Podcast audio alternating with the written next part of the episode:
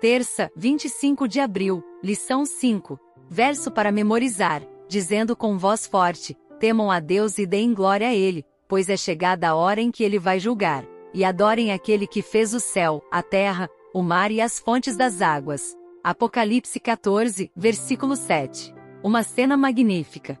Os livros de Daniel e Apocalipse são complementares e nos apontam para os acontecimentos dos últimos dias da história da Terra. O Apocalipse proclama que chegou a hora do juízo de Deus, enquanto Daniel revela quando o juízo começou.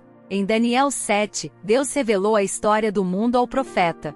Nações surgem e caem.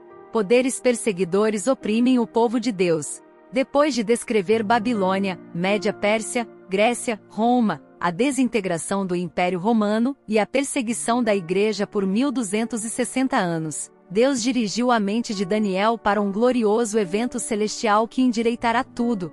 Deus desvia a atenção do profeta da ascensão e queda das nações e dos poderes opressores da terra para a sala do trono do universo e para o juízo final de Deus, quando ele corrigirá todos os erros e estabelecerá seu reino eterno de justiça. Deus levou Daniel em visão profética do caos e conflito da terra para as glórias do santuário do céu e para a sessão da Suprema Corte do Universo, onde Cristo, o legítimo governante deste mundo, receberá de seu Pai o reino que é seu por direito. Ouça Daniel 7, versículos 9 e 10. Enquanto eu olhava, tronos foram colocados, e um ancião se assentou. Sua veste era branca como a neve, o cabelo era branco como a lã. Seu trono era envolto em fogo, e as rodas do trono estavam em chamas. De diante dele, saía um rio de fogo. Milhares de milhares o serviam, ou milhões e milhões estavam diante dele. O tribunal iniciou o julgamento, e os livros foram abertos. Daniel 7, versículo 13. Em minha visão à noite, vi alguém semelhante a um filho de homem, vindo com as nuvens dos céus. Ele se aproximou do ancião e foi conduzido à sua presença. Daniel 7, versículo 14. Ele recebeu autoridade, glória e o reino,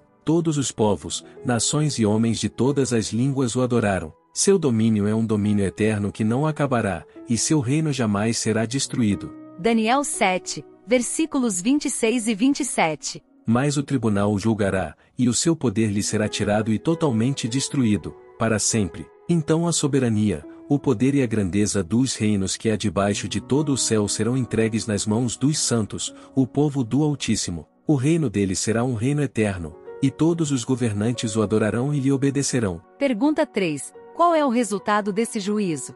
O destino de toda a humanidade é decidido no tribunal do céu. O certo prevalece. A verdade triunfa. A justiça reina. Essa é uma das cenas mais incríveis, maravilhosas e espetaculares das Escrituras. E a boa notícia é que termina muito bem para os fiéis revestidos da justiça de Cristo. Jesus se aproxima de seu Pai Celestial na presença dos representantes do universo.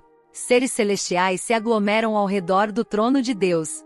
Todo o universo de seres não caídos se admira com essa cena de juízo. O longo conflito travado por milênios está prestes a acabar. A batalha pelo trono do universo está totalmente decidida. Daniel estava certo sobre os impérios que surgiram e desapareceram, como previsto. Por que então faz tanto sentido confiar na palavra de Deus sobre o que diz a respeito do último reino, um domínio eterno que não passará? O próximo tema da lição será um vislumbre do céu. Reserve um tempinho e ouça. Deus te abençoe. Até lá!